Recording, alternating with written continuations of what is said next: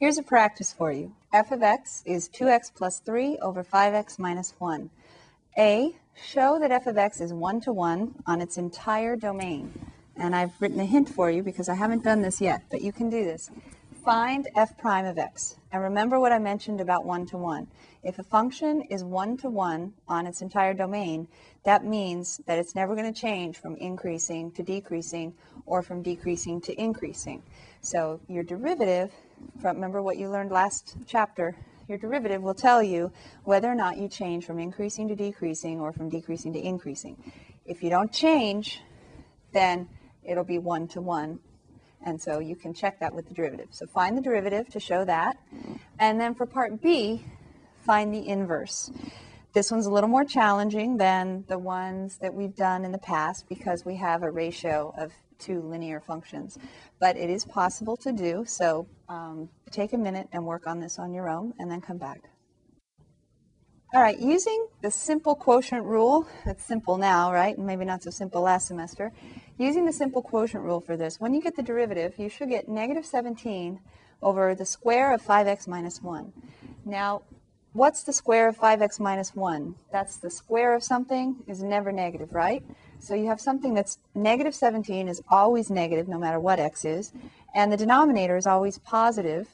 Um, so, and can it be zero? Well, it could, but then we'd be dividing by zero, right? So the main thing is our derivative is always going to be negative, so that means our function is always decreasing.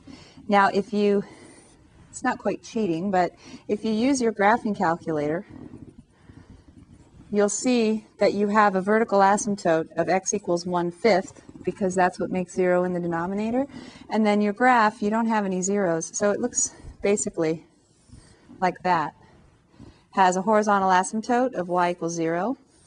And because when x goes to infinity, this whole thing goes to zero. So we have this function. This is pretty much what the graph looks like. It's always decreasing for all x in its domain. So therefore, it's one to one, isn't it? Only every horizontal line will only pass through the graph in one place. So it's one to one because f prime of x is less than zero for all x. So f of x is decreasing for all x. So therefore, f is 1 to 1 for all x in its domain, right? I should say in its domain.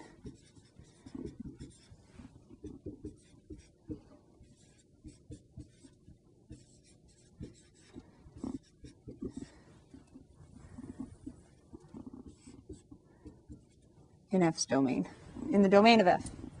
So the, the derivative is negative for all x in the domain of F. So F is decreasing for all x in its domain. So F is 1 to 1 for all x in its domain. Also, if you look at the graph on your calculator or sketch it yourself, you'll see it's always decreasing. All right, finding F inverse of x.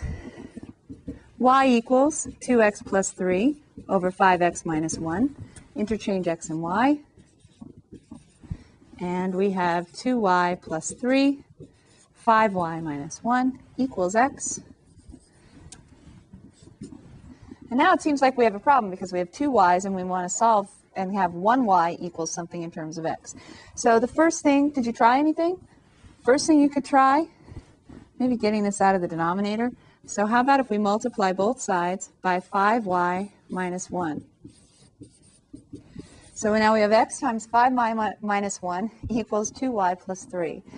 Now, I want to know what y is, and I've got it in two places. Do you remember with implicit differentiation last year when you had y primes in more than one place, dy dx? You got all the dy dx terms on one side and everything else on the other, and then you factored if you had to. So that's what we're going to do here. I'm going to distribute the x so that I can get all the y terms in one place and the x terms and everything and the constants on the other side. So I have 5xy minus x equals 2y plus 3. Now I'm going to put the y terms together and everything else on the other side. So I have 5xy minus 2y equals x plus 3, because I add x to both sides. The additive inverse of negative x is positive x. So I have 5xy minus 2y equals x plus 3. What am I trying to do? Whenever you get stuck, remember, what's my objective? You have all the tools you need to finish this problem. Your objective, get y by itself. So take a minute, pause this if you haven't already, and find out how to get y by itself. Did you try factoring out the y, just like we did with implicit differentiation? Factor out the y, and you have 5x minus 2 in parentheses times the y equals x plus 3. Now, you want to solve for y? How do you undo multiplication? Division, right? y equals x plus 3 over 5x minus 2. Now, if you'd like, you can graph this and see if you can see the symmetry. But this is what I have for, I'm going to cheat and just write it in here, f inverse of x. So f inverse of x is x plus 3 over 5x minus 2.